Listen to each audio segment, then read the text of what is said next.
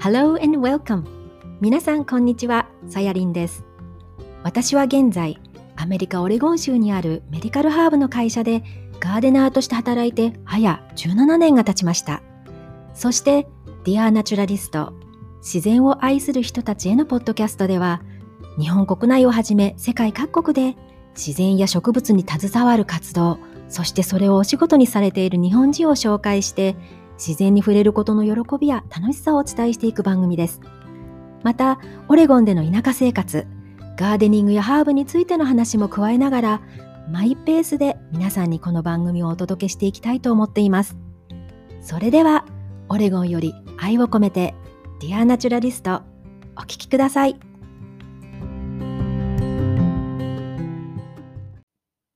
皆さん、明けましておめでとうございます。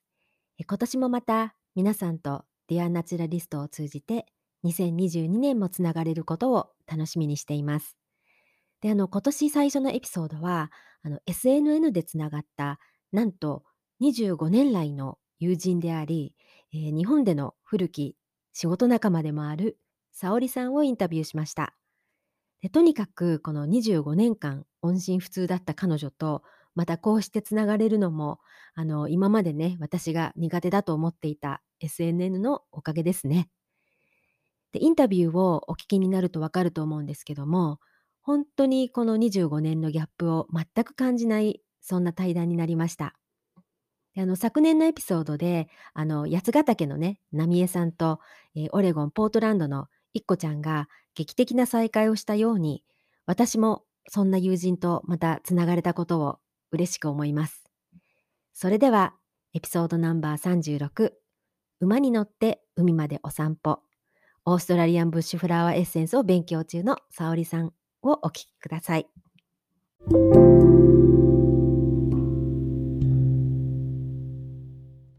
本当に久しぶりの再会でお話ししてさせていただきます。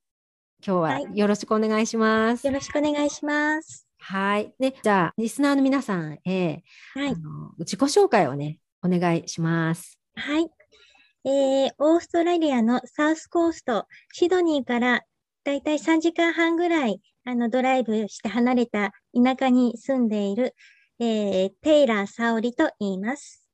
仕事はアロママッサージのセラピストをしていて、で、今、オーストラリアンブッシュフラワーレメディの勉強中で、資格が取れれば、フラワーレメディを処方する、あの、プラクティショナーになれればいいなと思って、毎日を過ごしています。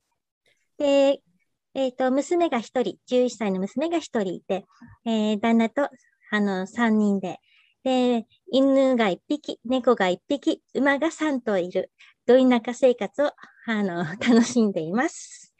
はい、ということで、はい、あのね、実は私たち日本でね、もう二十何年前に、うん、で某大手会社のね、英会話学校のあの、留学カウンセラーっていうことで仕事をしていたんですよね。はい。うん、うん、もう、もう朝から晩まで、終電まで働いてる生活でしたね。ね。その時ってね、二人ともまだ、うん、あの結婚していなかったので、うん、名前をお互いに、その私たちの旧姓で呼んでたんですよね。そう。だから今は、まあ、あのご結婚されて、えーとタイラーさんうん、そうです。なんですけど、テイラー、テイラーさん、うんうん。なんかでもなんか沙織さんって呼ぶよりは、もう昔の言い方の旧姓のお、おがちゃん、お、おがたさんの、おがちゃんってい。うふうに呼ばせてもらって、はい。で、私は、中澤さんの中ちゃんでいきます。ですよね。きっとこれ直してても絶対に会話の中 で出てくる。出てくると思うので、それでね、あの通そうかなっていうふうに今日は、はい、お願いします。はい。もうね、実はこの収録を始める、もう1時間前ぐらいから、だってもう25年ぶりの再会なので、もうなんかキャッチアップすることがすごく多すぎて、うん、いろんな話もしちゃって、すごい楽しい話も やってたんですけど、うん、もう一度ね、そのあたり、あの、リスナーさんの方にも聞いていただきたいなと思うんですけど、もともと私のね、やっぱ番組っていうのは、その自然が好きな方とか、うん、そういう自然の中で暮らしている方にインタビューっていうことだったので、まさか、オガちゃんがそういう生活をオーストラリアのそのど田舎でしているとは全く思ってなかったっていうかね。もうだってあの音信不通でしたよね、しばらく。うん。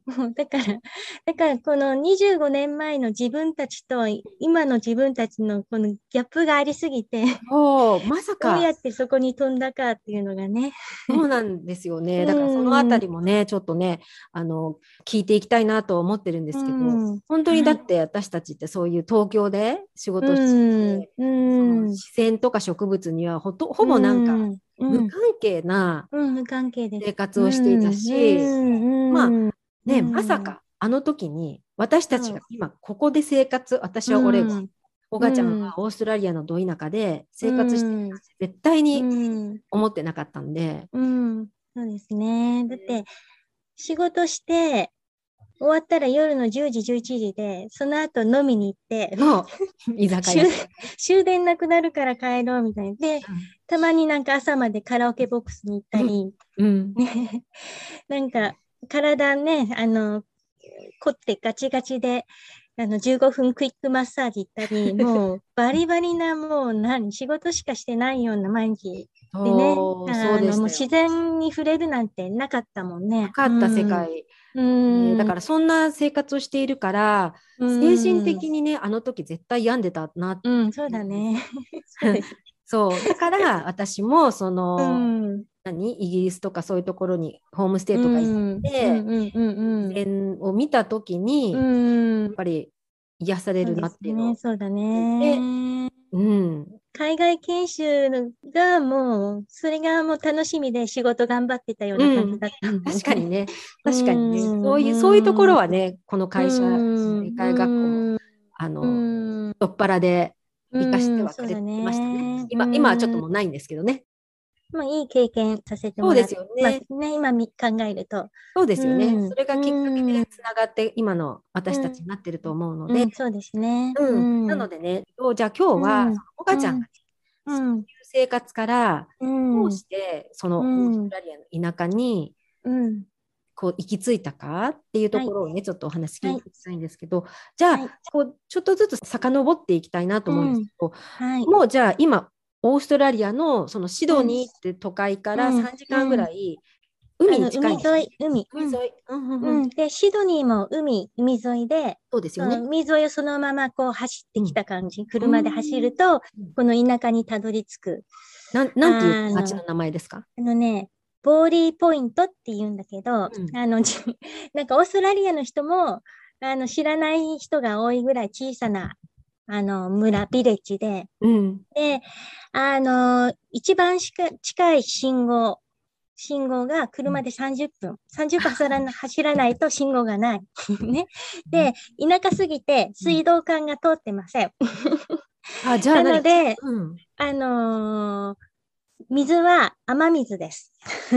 あじゃあ雨水を大きいこうタンクみたいなところに集めて、うん、お家で飲んでるみたいな？そう、あの、それぞれの家の庭に、田舎だからね、みんな、うんうん、あの、そう、庭に大きなタンクがあって、で、雨が降ると、屋根伝いに水がそのタンクに流れる感じ。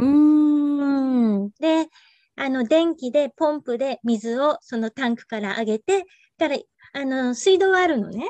あの、水道管はなくてもね、なんて言うんだろう、こう、蛇口はあるの。だから蛇口ひねると、水は出てくる。でもそれは雨水で、水ね、で、雨が降らないと、水がなくなるから、そうすると水屋さんがあって、水屋さんに電話すると、うん、大きなトラックに水を積んできてくれて、うん、そのタンクに水を補充してくれる感じです。ああ、そうなんです。じゃあ、とりあえず、電気とかは通ってる。電気は通ってる。ね。電線はある。電気は通ってる。じゃあ、あの、うん、お家を暖かくするのも、電気でもできる。てか、ガスと、ガスとかも。そうだね。あと、ほとんどの家が暖炉、暖炉、薪、ね、自分の庭の木を切って、はい、自分家のね。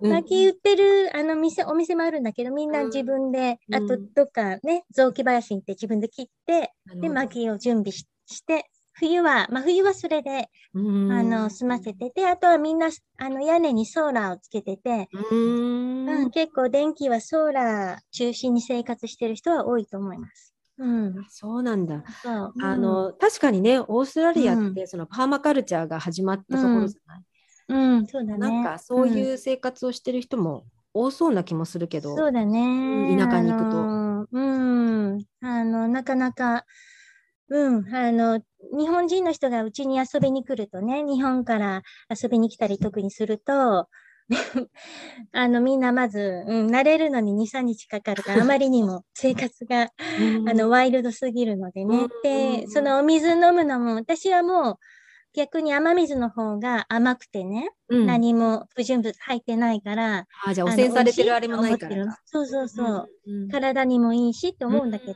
ぱり屋根を伝って、いくら、あの、こう、ろ過されてたとしても、その屋根を伝った水を飲むのっていうところで、まずみんなびっくりしちゃうみたいなんだけど、でも慣れるとやっぱりみんな美味しいねって言って、うん飲み始めるけどね。あと、あのー田舎だから野生の動物がすごい、あのー豊富でね。それも結構みんな日本人の人はびっくりする、あの、ネタの一つかな。なんか、はい。カンガルーとかね、うん。あの、ハリネズミとかね、あの、ちょっと動物園行かないと会えない系が、あの、なんか隣の家の犬みたいな感覚で、あの、こっち見てたりするからね。ああね、うん。またそこ、私もアメリカにいるとね、うんと違う。そうだねんそうだよねっていうふうに思うんですけど、うじゃん。あ、あの、そこの場所に住んでからは何年ぐらい経つんですか？ここはね、16年。16年になります。?16 うん年、じゃあもう長16い。年。うんそう、長い。でも、やっぱり慣れるのに最初の5年ぐらいは、あまりにも田舎すぎてね、あの、もともとやっぱり都会寄りで育ってきたしね。で、シドニーにいた時も、あの、すごいいろいろ楽しいエンターテインメントとかカフェとうんかレストランとかね、楽しんでたから、そのギャップでちょっと時々寂しくなって、ポロンと涙が出てきたりっていう日もあったんだけど、うん。うん、なんか、うん、5年、でもね、あの、言われてたの、周りの友達、都会から田舎暮らし引っ越してきた人も、だいたい5年ぐらいをめどに、うんあのそういう気持ちは薄れていくよって言われてて、で、本当に5年ぐらいで、そう、田舎生活、田舎者になれた感じ？ああ、そうなんだ。でもやっぱ5年ね、確かにね、あの田舎に住むってことは、それなりにあのいいこともあれば、ちょっと不便なこともあるよね。そうなの。うん、なんか、うん両方は無理、難しいっていうかね。そうそう。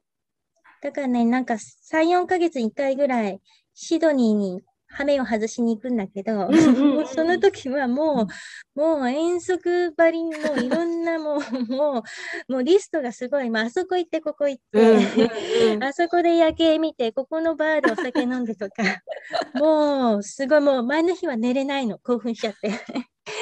前にもなんかそういう話してた気があ、する。本当？ポッドキャストのエピソードで。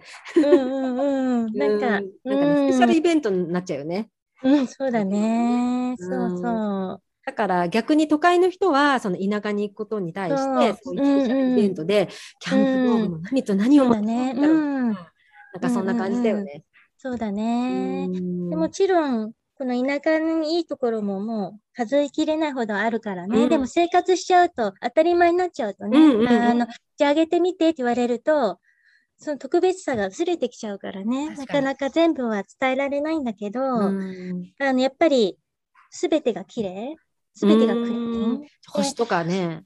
そうだね。ね夜の星とか、あと、あの、この木の緑も、緑の濃さがすごいし、なんだろう。う空気がきれいだからなのかもしれないけど、あと、海ももちろんそうだし、うん水も、うん水もすごい美味しいし、うん、あの、こう、汚染されてないっていうのは、まあ大きな、あの、ね、メリットっていうか、いいところで、あと、子育て環境、うんあの、うん、あの、子育てには、子供にはすごい最高な場所だと思う。このずっとこの田舎で住むのもあり、ね、都会に出て、学校終わったら行くのもあり、私は寂しいけど、あの、子供に任せようと思うけど、でも、子供時代をこの大自然で過ごせるって、あの、もうすごいベネフィットだとは思ってう。ん、確かに宝よね。うん。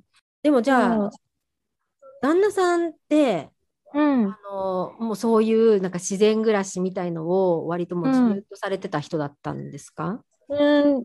旦那もね、メルボルン、あのーオーストラリアで2番目に大きい都会のメルボルン育ちなんだけど、まあ、もう若い頃から、あの、家出た後は、どっちかというと田舎系に住んでて、うん。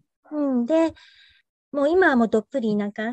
旦那は逆に別にたまに都会、私みたいに都会に出て羽目を外さなくても、もうずっと田舎にいても平気なタイプなのね。彼女はね。だからうん私、もうそういう人もいるんだって旦那見てて思うのね。うん。育ちが都会だから都会が恋しくなるとかないんだなって思ったの。うんねあの、もう彼はもう、もう、ここからその車で30分のところが大きなスーパーがある街で、うん初めて信号があるとこね。だからうん、食料品とかもそこまで買いに行くんだけど、銀行も全部そこしかないんだから、どこ行くにも30分走るんだけど、でも旦那的にはその小さな町でさえ、もう都会すぎて、そうか、都会の基準が全然違うんだ そうね。そうそう。なんか、そこに住むとかはありえないらしいのかななんか。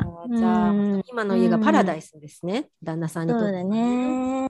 へーでもねね、今ね、、あの、撮ってるうん、あの、これ収録してるのが、お庭なんだけども、すうん。ごいなんか、可愛い感じで、後ろはこれはささん、これはね、旦那が、うん。あのー竹、あの、バンブーフェチズムでね、あ、そうなんだ、竹が好き。竹大好きで、本当全部植えちゃったのね、竹ね。で竹ってこんな繁殖するって私も知らなかったの。そうだ。うんもうんうん、そう、するすもる。うもうすごい、うんすごい。多分、ね、根っこすごい全部張ってると思う。切っても切ってもだよね。だよねね。うん。もうこっち全部こっちもさ、うんあの、全部竹なんだけど。うん。うん。竹なんだ、そのわさわさ私。これ、こん10年、20年後はどうなるんだろうって 思ってるけど、でも、でも、こう、ね、プライ、プライベート感は、あの、ある。あるけどね。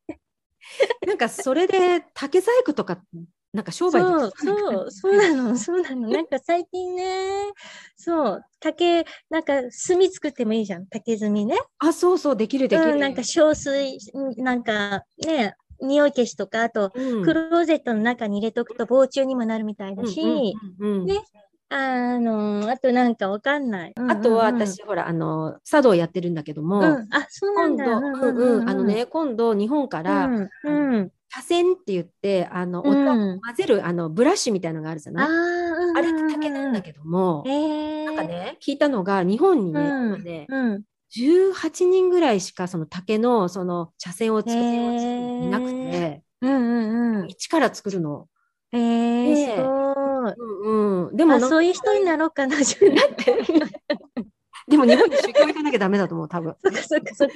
うん。でも、あのー竹ってそういうエコエコ的にも、そうだね。そうだようね。ん、だからそれだけあれば。ば絶対なんか、そうだよね。うん。ね、そうなの。なんか切って庭で焼いてってね、そう思ってたところ、ちょうどもうこれ、なんかもったいないし、そこの竹が多すぎるって文句言ってないで、ビジネスにしようちょっと思ってたとこう。あ、よかった。じゃあそれちょっと私今今日種まきしたかもしれない。ろ。そうだね。うんそうだね。うね。ん。あそんな感じで楽しんでるんだ。ね。そうなの。そうなんです。じゃあまあそれが結構ね、うんそういう田舎のいいとこでもあるかなって思うんですけど、で、じゃあもうオーストラリアにそのまうんまだからね、私たちの仕事場があって、まあうん。一旦辞めてっていうことで、うん私はもうその時にイギリスに留学に行っちゃったんだけどうも、ん。うんおばちゃんはその後っていうのはどうしたそうんですかそう、その後は日本で、あの、ちょこちょこ仕事をしていて、うんうんで、あのー私の友人がオーストラリアに、あの、ワーキングホリデーに仕事辞めていって、うん。で、私は一度その、ね、職場の中ちゃんと共通の職場に入る前にアメリカに少しいた時にアメリカ大好きだったから、うん。本当はアメリカにまた戻りたいなーって、戻るって思ってたんだけど、やっぱりビザがね、なかなか厳しいっていうのがあって、で、それにプラスその先にワーホリで、あの、オーストラリアに行ってた友達が、ビザ、あの、だけ取っちゃったらって言われて、で、あのーアドレスが載ってたんで、もうじゃあ仕事、ちょっと仕事中暇だったから仕事しながらそのアドレスクリックしてビザを申請した感じ？なんかすごい、うんあの、きっかけはすごい単単純っていうか、とりあえずビザを取ろう、取ろうと思ってて、で、うんまあ、あの、相変わらず東京で仕事をしていて、で、やっぱり数年先の自分を、ビジョンを考えたときに、あの、数年先もこうやって東京で仕事してるのかな？都会の生活は刺激があって楽しいけど、もっと心の下の方に、将来は田舎に住むってなぜか思ってて。うんで、うん、あの、北海道、富良野、素敵。そのぐらいなんか今考えるとすごい若いなと思うんだけど、そのぐらいの、といえばなんかそういう風景ですね。なんかね。うん、そうそう。うんあの、大雑把なね、イメージがあって、で、やっぱり1年、2年って、あの、先になればなるほど腰が重くなるなと思ったからね、せっかくビザも取ったし、うん。とりあえず1年のビザだから、あ、もう、もう行っちゃおうと思って、あの、オーストラリアに出たのが、うん。あの、今の生活の始まりで、うん。で、うん、シドニーで生活を始めました。うん。なるほどね。そうそう。で、そこから、うん。そう、そこから知り合いと知り合いがつながって、うん。で、今の、あの、旦那が、この、ど田舎に住んでて、で、この田舎で縁があって、あの、結構早、早く、トントンとこの田舎への引っ越しが決まったかなって、あの、気がついたら16年経ってるっていうような。ね。うん。そう、だから、あの、田舎暮らしって心の底に思ってたのと繋がってるんだけどね。うんでも、あの、田舎すぎて、未だに時々文句は出るけど。うん。で、今ね、お子さんも一人いるって、娘さんですよね。そう、娘が一人いて、11歳の娘がいて、うんで、もうすごい田舎で生まれて育ってるんですごいワイルドで、裸足でどこでも行っちゃうような。ああ、ね、そうですよね。うんこっちの人ってね、うん靴あんま履かないっていうか。そううん。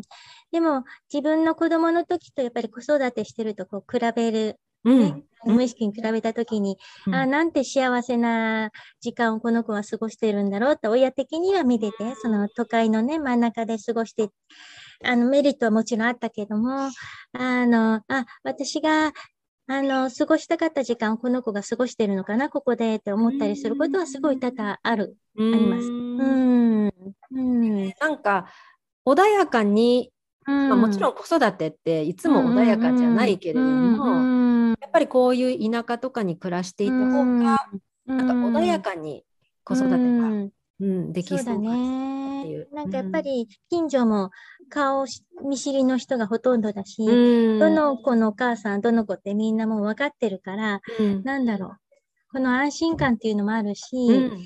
あの、みんなやっぱり時間がゆっくりだから、みんななんかいいことなくても顔が笑顔だし、うん、いいね、それね。う んうん。うんそう、だから時、と時々シドニーに行くと、うちの娘とかは、なんでみんな怒った顔して歩いてるの？ってわかる。うんうんそうそう。うんそう、でもね、それもし必要っていうか、ね、この田舎だけ見てても、将来ね、あの困っちゃうから、そういうね、経験もさせなきゃ、それもシドニートリップのあの目的の一つでもあるんだけど、うん。いろんな人がいてって。そう、うん。そこもね、すごい大事だと思う。なんか多様性を伝えるとか。うだから私もここの田舎で、あの、人うん。足りないなって思ってるのが、うん。その多様性。ほとんだね。ほとんどここの地うん。域、白人なんうん。うん。うん。うん。一緒、一緒です。だから、うん。なんか、そういう文化とか、うんいろんなことをもっと経験する機会うんうんうんうんうんでもいいかなって思ってうんそうだるけど、ね。だから逆にすごくそういう違うっていうところをうんしてくれてる。そうだね。うん、わかる。文化が好きとか、日本食が好きとか、そういう感じのね。だからありがたい、すごく。うん、そうだね。ううんん、一緒です。ですね。うん、そっかオーストラリアとアメリカとはいえ、なんかその田舎ってなると、そうだそういうふうなね共。通点はあるのね。ね、そんな生活をね、今、私たちはしているってことなんですけど、はい。で、あと、家にうん。馬をね、うん。3頭飼ってるってはい。いうことで言ってましたけど、そうなんです。馬がいるってどんな生活なんですか？ねまあ、もちろん私には初めての体験で、で旦那は若い時、馬を、馬にちょっとハマって、うん。馬を飼ってたことがあってね。で、その馬はもう手放して、で、あの、3年前に改めて娘のために飼い始めたんだけど、あの、だから旦那からいろいろ、あの学ぶことが多くてね。私は全くもう知識ゼロもちろんね。で、うんあの、娘はその前に乗馬、乗馬は習ってたんだけど、自分の馬を買って本格的に勉強したいっていうのでね。で、あのー、3年前から馬との生活は始まったんだけど、馬は思ったよりも頭が良くて、どっちかっていうと、イメージ的には犬、犬的なところが大きいかな。なんか、あの、け、まあ、その馬によって生活、性格が全然違くてね、あの、人懐っこい馬もあれば、あの、一人が好きな馬もいるんだけど、うんうん結構懐くんだなっていうのがまずびっくりしたことでね。うん。で、あの、すごい記憶力が強くて、一度嫌な経験とかするとずっと覚えてる。へー 私が例えば馬のことを悪いことしてピンってぶつと、私が行くともう、こう、もうお前は近寄るなみたいな目で見るような、う。ん、あの、私は犬に似てるなっていうのがすごく思っている。うん、で、あのー一日中、あの、草を食べてて、うん。で、寝る時間は3、3時間ぐらいで、もうとにかく食べてて、行くともうご飯ちょうだい、ご飯ちょうだいって言ってくる。とにかく食べることが大好きな、うん。あの動物で、で、すごい癒される。やっぱり。なん、なんて言うんだろう、こう、大きさと、こう、馬、こう、触った時の体温と、あと、馬の目。あの、すごい、ます。うん、なんか、うん馬の目、すごい綺麗。あの、機会ある、あの、会った時にみんな、皆さんにちょっと、あの、見てほしいんだけど、目がすごい、こう、うんなんて言うんだろう。スピリチュアルというか、なんだろう。うんなんかすべてをお見通しみたいうん、な。そうだね。うん、なんわかります。うん、なんか、なんかイライラして、イライラしながら会いに行っても、その目を見て、うんあの、なんか落ち着くみたいな、なんだろ馬のなんかうんセラピーとかもあるんじゃなかったかう。な。うん、なんか、うん、あの、うん結構そっち系のしことをやってる、仕事をしてる人もいるみたい、馬を使ってね。うんうんうん。で、なんかその今私が勉強してるフラワーレメディとか、あうと、有名なバッチフラワーの、あの、ね、レスキューレメディとか、こういうなんかドロップみたいの、アメリカにもあるかな。ありますうんね。うん、それをね、なんか馬がちょっと動揺した時とか、うん元気ない時に口に入れると、うん結構効くの。えーでも本当だから動物にきね、きうん、うん、ますようん。ね、よくね。そうだね、そうだね。そうそうそううん、うんそう。あーなんうか、ん、そう、確かになんかね、うん、息子もなんか馬にうん。ちょっと一時、一時期ハマってっていうかね、うんそれで将来は牧場に住んで何エーカーだすごいなんかあのビジュアル化してたんだよね。うん。何エーカーのすごいあの土地うにん、うん。牧場で買って、うでん、馬が7頭かなんかいて、っうんていうようなすごいなんか 話体的。なのに、最近はね、ちょっとさっきオガちゃんにも言ったけど、うん海であの、うんあの槍使って あの魚取る人にのダイバーになりたいとかって言ってそれどっかて。ら来たんだろうね。でも私その時にいや全然馬の牧場と海じゃ全然なんか、うんあの接点ないじゃんと思ってたんですけど、うんうかうん今あるじゃないその場所が。うんおがちゃんのところ 牧場も馬も変えてですぐそばがもう。海でしょ、うん。うん。両方できるね。言っとく 今言っときます。できる場所があったっていうね。うん、そうよ。そうよ。ねうなんる。ほどね。うん、そうなの。だから私の中では馬との生活イコールうん癒し。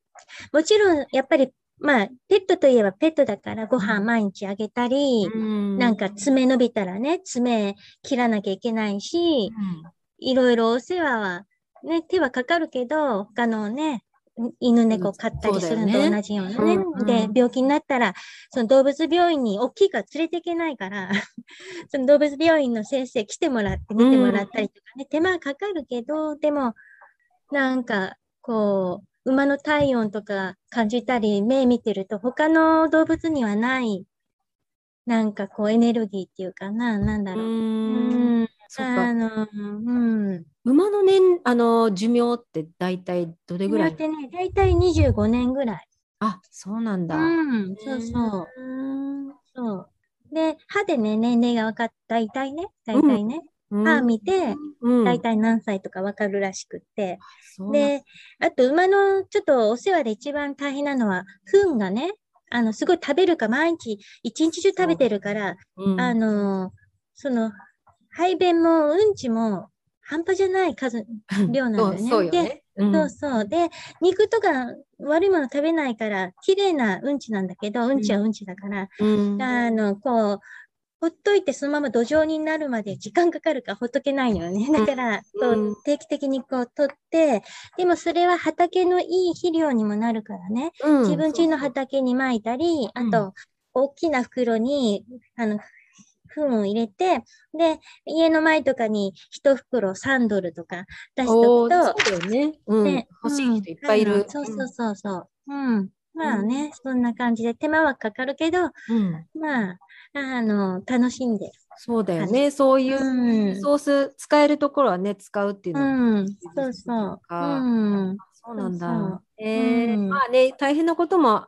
もちろんお世話するっていう意味ではうん、そうだとね。思うけど、でも乗馬、うん乗ったりとかもする？そうだね。うん。うんあの、馬乗って、で、ビーチ行ったりとか。いいね、ビーチで。それはね、だからね、うんもう当たり前になってるから、うんみんなの反応を聞くと、あ、あの、すごいことなんだって思っちゃうんだけど、やっぱりそういうの、ね、こういう機会に、あ、あの、素敵なことなんだなって確認できほんとて、ね。うん。うんそうそう。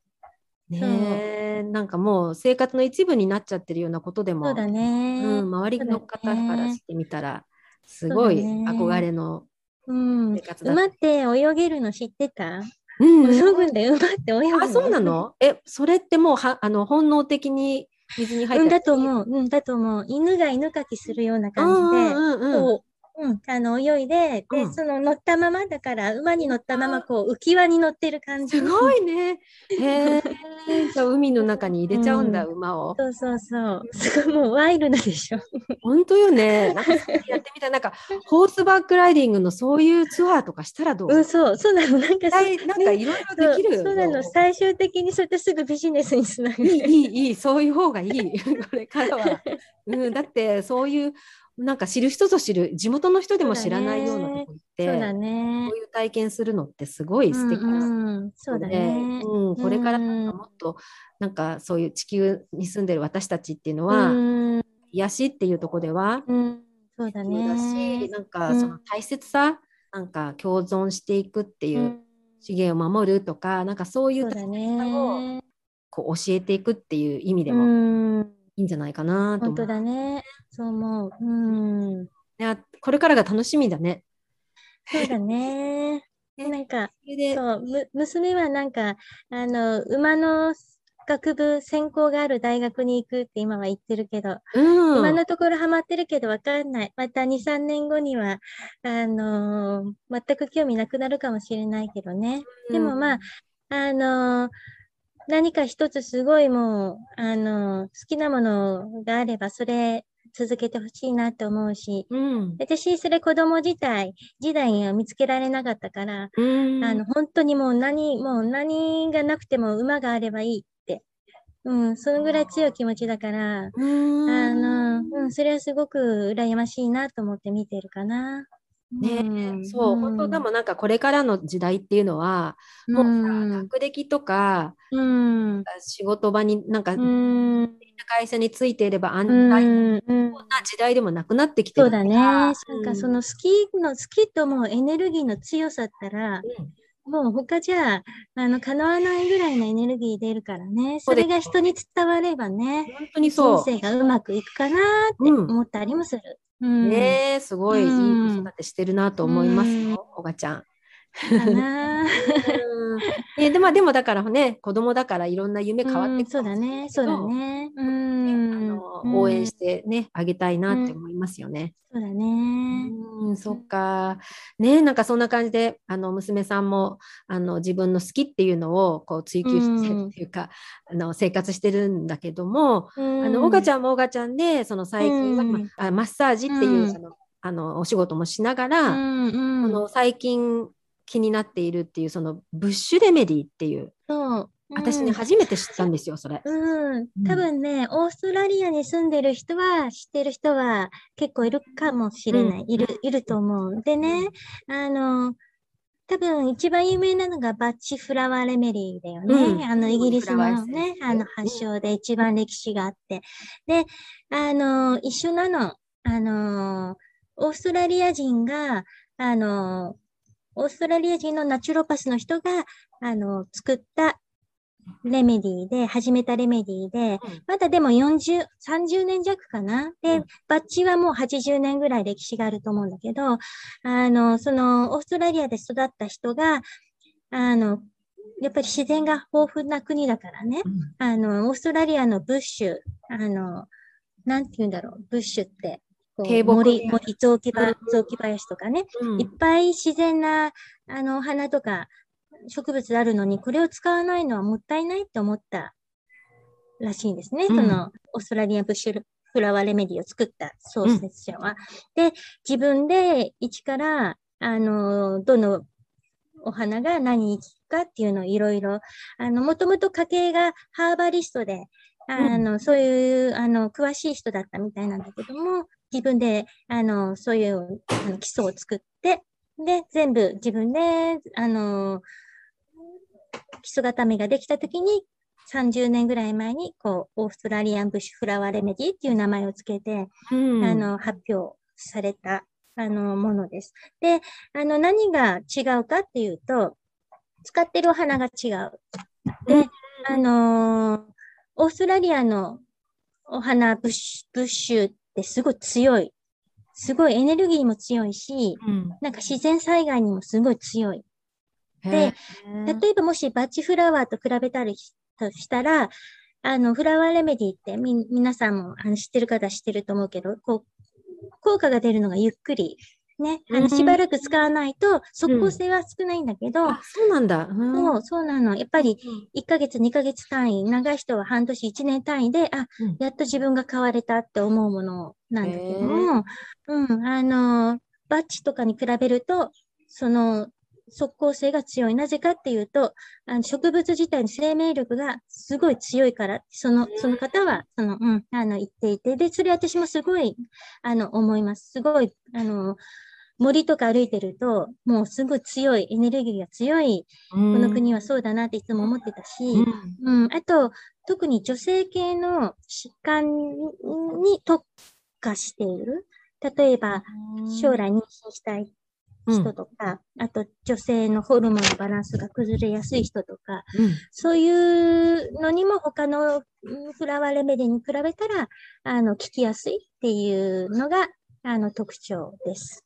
へえ、うん、なんか、そう、フラワーエッセンスっていうのは、あの、聞いたことあったし、まあ自分中に、私もね、子供と一緒にとかして、やっぱりそのエネルギーっていうのをね、あの、私もなんか結構体験した経験があるオーストラリアのその植物、うん、本当またね土地とか、そのエネルギーとかで、そうだね。ってきますよねきっとね。そうそうそう。なんか古くまで行っちゃうとあの、アボリジニーって、まあね、あの先住民の人たちはもう、あの本能的にそのお花を使ってあの体を治してたみたいで、で、うん、そこまで遡れるみたい。で、そのブッシュ、あの、アボリジニーの人たちがまだ残してる、そういういろんな、どの花は、どの植物は何に効いてっていうのもベースになってるところもあって、うん。で、あのー、オーストラリアの国の歴史は浅いんだけど、この大陸ができたのは、あの、すごい、世界でも最高先にこうビッグバンがあって地球ができた時にできた大陸が古いみたいで、その歴史の長さもエネルギーの強さに関わってるって言われて。うん。そう。がフラワーレメディいろんなのあるけど、あの、基本的には作った方の名前をつけてみんな出してるのかな。ああ、そうなんだ。うん、そうそうそう。だから自分に合うものをうん。選んで、うん。あの、うん、体感していったらいいんじゃないかなとは思うけど。へえ、うんなんかすごく面白そうなう感じ。ん、興味深い。興味深いね。うん本当しかもそのオーストラリアの植う物。ん、うん、そうそう。うん楽、しみ、楽しみだね。うん、そう、なんかね、なんかちょっうんと、いろいろ広がっていきそうな気がしてならない。ね うん、にそう私も最近本当エネルギーレベルでうんうんうん。力の力のエネルギうー、ん。も今までは全くなんか信じてなかった人っていうか、うん、うん。だけどなんかそういうのってあるなっていうことに気づいたので、うん。う思っていくと本当にそういったフラワーエッセンスとかが身近になってくる。うん、うん。そうだね、うんなん。か、うん、私、ちょっとね、怪しい話になっちゃうけど、そう、あの、エネルギーが私は全てだと信じてるタイプなので、エネルギーが変われば人生も変わるし、うん。体の中も変わるし、その人の、ね、波動を出している波動、エネルギーが変われば周りの人も変わるし、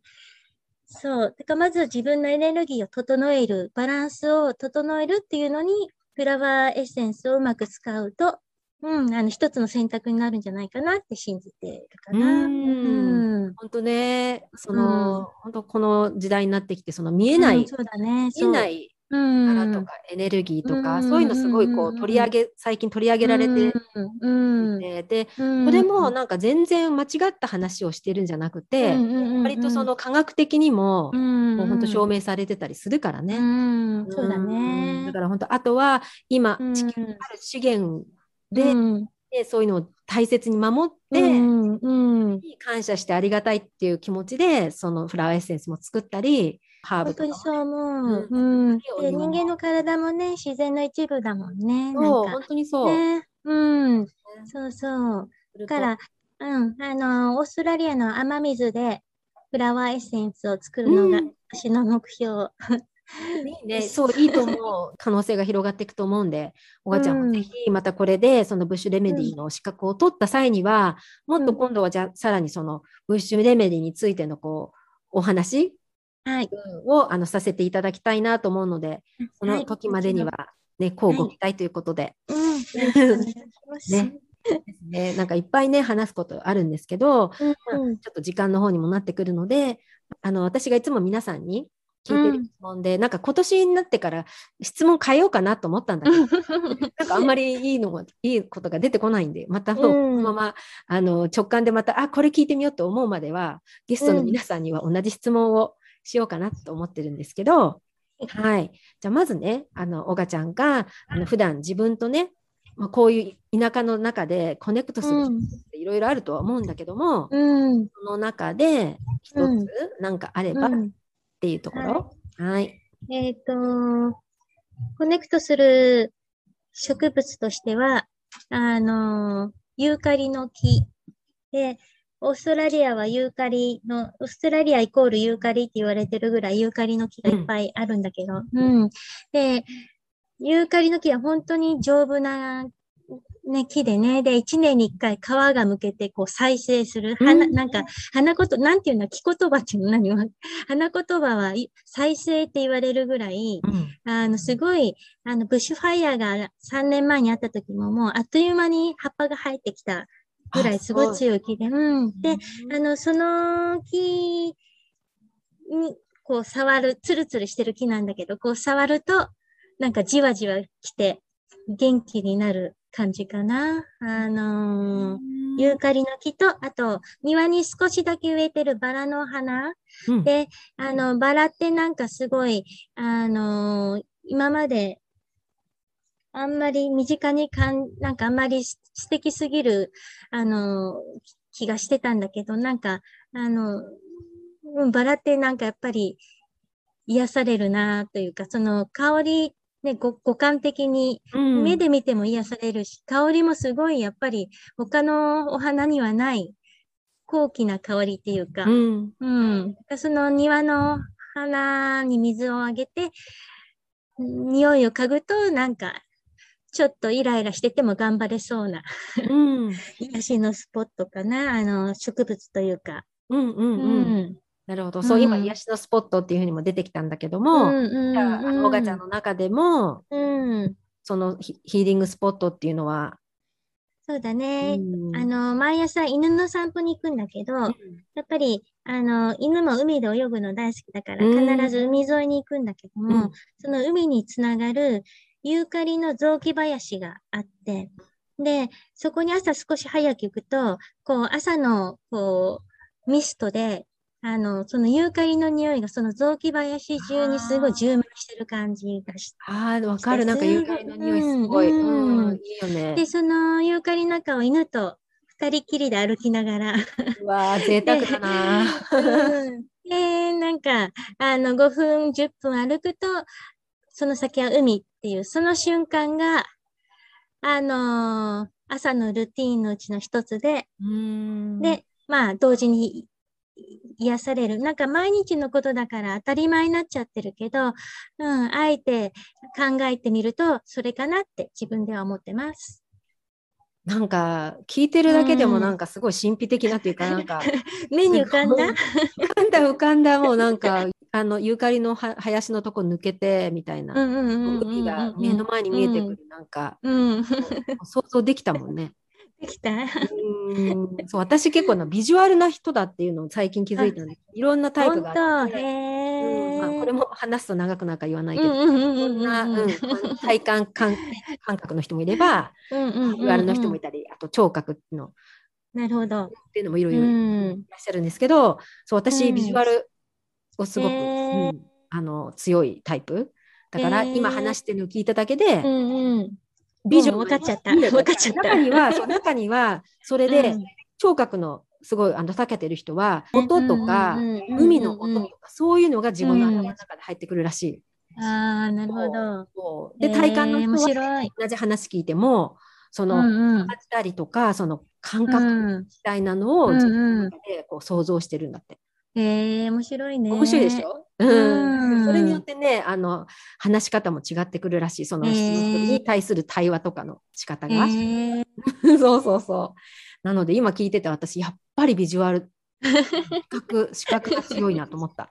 うんそういいいい感じです。なんかぜひうんなん。か息子と一緒に行きたい。まあ旦那そさうんだね。もそうだけど。うん。うんうん。ぜひ何？あの スピアフィッシングスピアフィッシングのフィ フィッシャーマンになりたいのと、うんうんうん牧場に住みたいのがな一歩で叶う場所そうだね。そうだねと思って。手にできるからね。うんそうだね。なのでねいつかうん。近々遊びに行きたいと思います。うん。実現可能。ううんん。うんうん。ね本当になんか、こんなうんに久しぶりなのに、25年ぶりなのに、うんうん。全然なんかそなんのかね。ううんん。あのギャップを感じない。うん、そうだね。共通点が、あの、意外なほどあったね。本当にね、うん、だから多分こうやってつながったんだろうね。本当そうかもしれうない。ん。うーんね、また次回は、まあ、あのリアルでってことでね、そうだね。うん、うん会えたらいいなと思います。はい。ね。ありがとうございます。うん、本当ありがとう。なんかまた、うんあのお話しする機会があったらいいなと思いますので、その時はいにぜひまたこのいポッドキャストに遊びに来てください。はい、よろしくお願いします。今日はありがとうございまいいした。えじゃあさよなら。さよなら。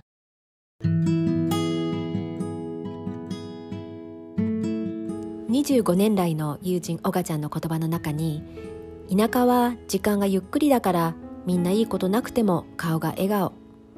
そして娘さんが都会を訪れた時になんでみんな怒った顔して歩いてるの？って言われたところが印象に残ります。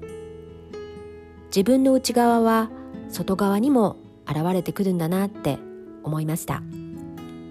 それでは2022年もどうぞディアナチュラリストをよろしくお願いいたします。